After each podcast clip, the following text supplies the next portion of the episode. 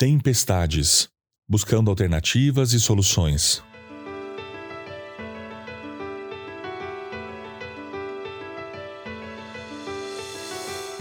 Em momentos difíceis, provavelmente você já deve ter sentido falta de energia e com vontade de ficar deitado na cama o dia inteiro, sem qualquer ânimo para fazer outra coisa. Ou pode ser que você esteja tão revoltado por alguma injustiça, por exemplo, uma traição ou uma demissão injusta, que a sua tendência seja de ficar remoendo o acontecido ou pensando no diálogo que pretende ter com a pessoa que te feriu e acaba se desconcentrando de outros afazeres do dia. No processo de nossas recuperações emocionais, precisamos alternar os momentos em que as nossas emoções vêm à tona com outros momentos em que deixaremos as emoções de lado e intencionalmente faremos algo produtivo ou prazeroso no nosso dia.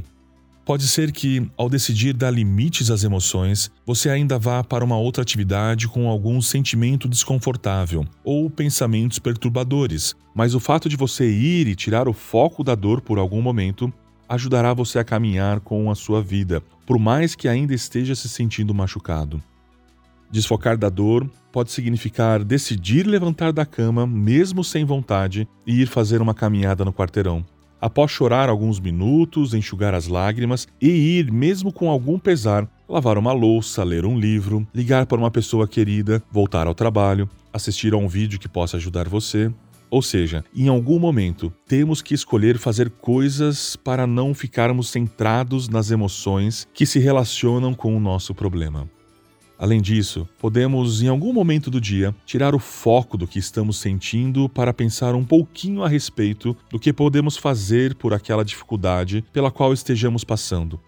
Nem que para isso precisemos da ajuda de alguém próximo a nós, que, por estar talvez fora da situação, consiga nos ajudar com pensamentos e alternativas mais objetivas quanto a possíveis soluções para o que estamos enfrentando. Você se lembra da história de Elias? Elias foi escolhido por Deus para dar o recado ao perverso rei Acabe que não choveria pelos próximos anos, resultado da aberta desobediência do rei a Deus. Acabe ficou tão furioso que o Senhor orientou Elias a sair dali correndo e ir para um lugar distante esconder-se, perto do riacho de Querite, a leste do Jordão, 1 Reis 17:5.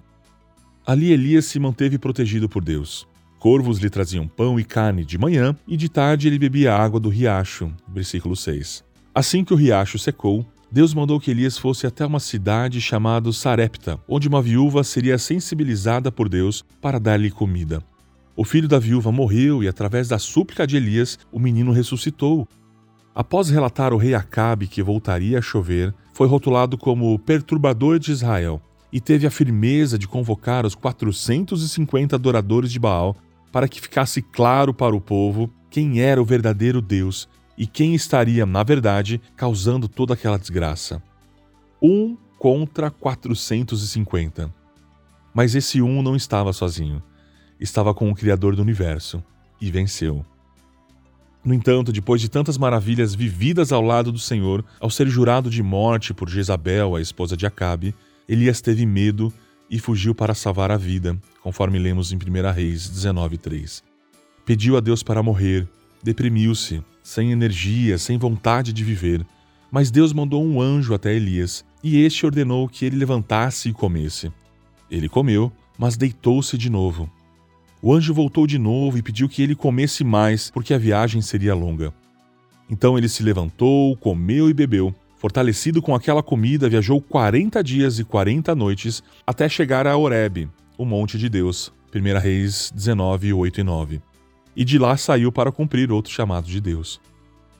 A força que temos que ter para deixarmos algumas emoções de lado e pensarmos em alternativas ou fazermos algo para nós mesmos é a soma da força que Deus nos dá com o nosso próprio esforço.